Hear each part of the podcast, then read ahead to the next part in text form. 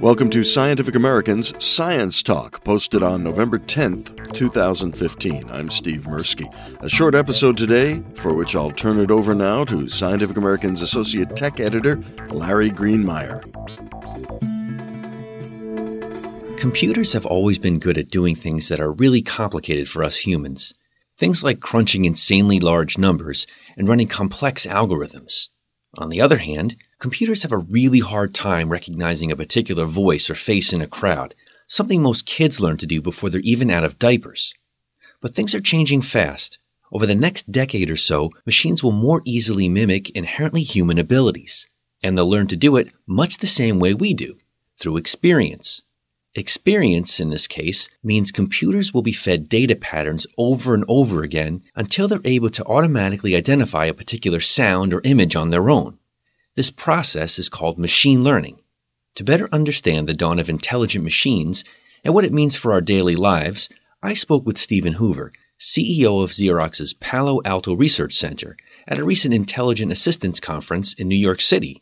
Here's an edited version of our conversation. We start by talking about the ongoing rapid change in machine learning. That's what's really changed over the last five years is that computers now have the ability to understand in much deeper ways what it is that we're asking and we're trying to do. You're actually starting to see it be embedded into products. So many of your readers will be familiar with the Nest thermostat. The Nest thermostat is a product with an intelligent agent built into it. So I don't program a thermostat now, right? it learns from my behaviors what it is that I'm doing, understanding my context, and then delivering to me the experience that I want. So it is an intelligent agent that's built into the product. And more and more, you're going to see these kinds of capabilities built into products.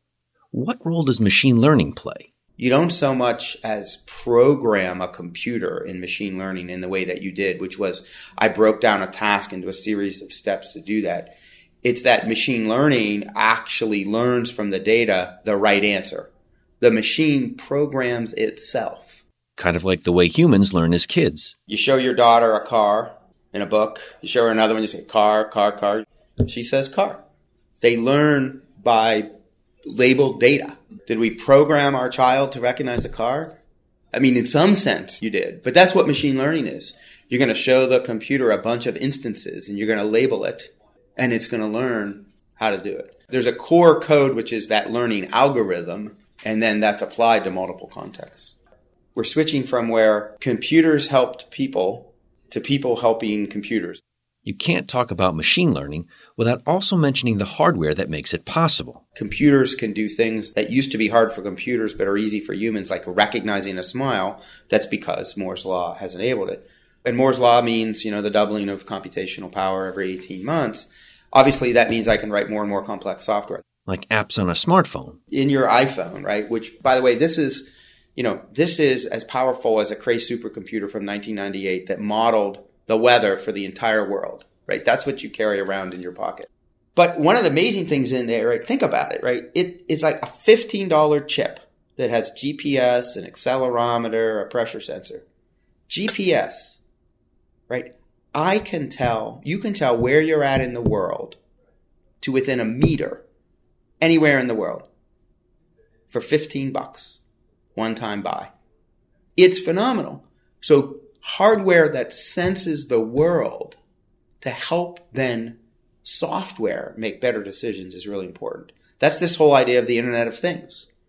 The Internet of Things analogy I make for people is you think about Google what Google and search did is it enlarged the human memory, right? I used to have to know everything, right? If I wanted to access it in less than glacial time or I had to make a trip to the library and look up the card catalog, right?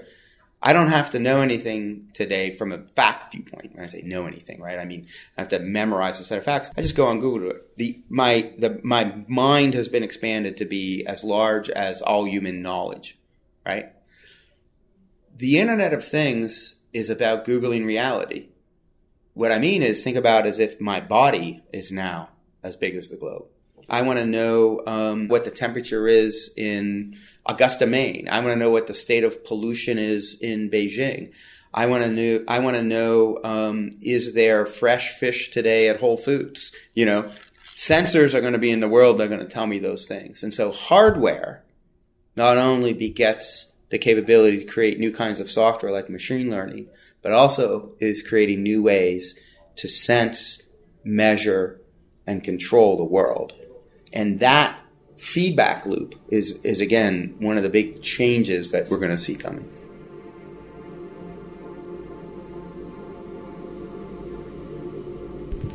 That's it for this short science talk.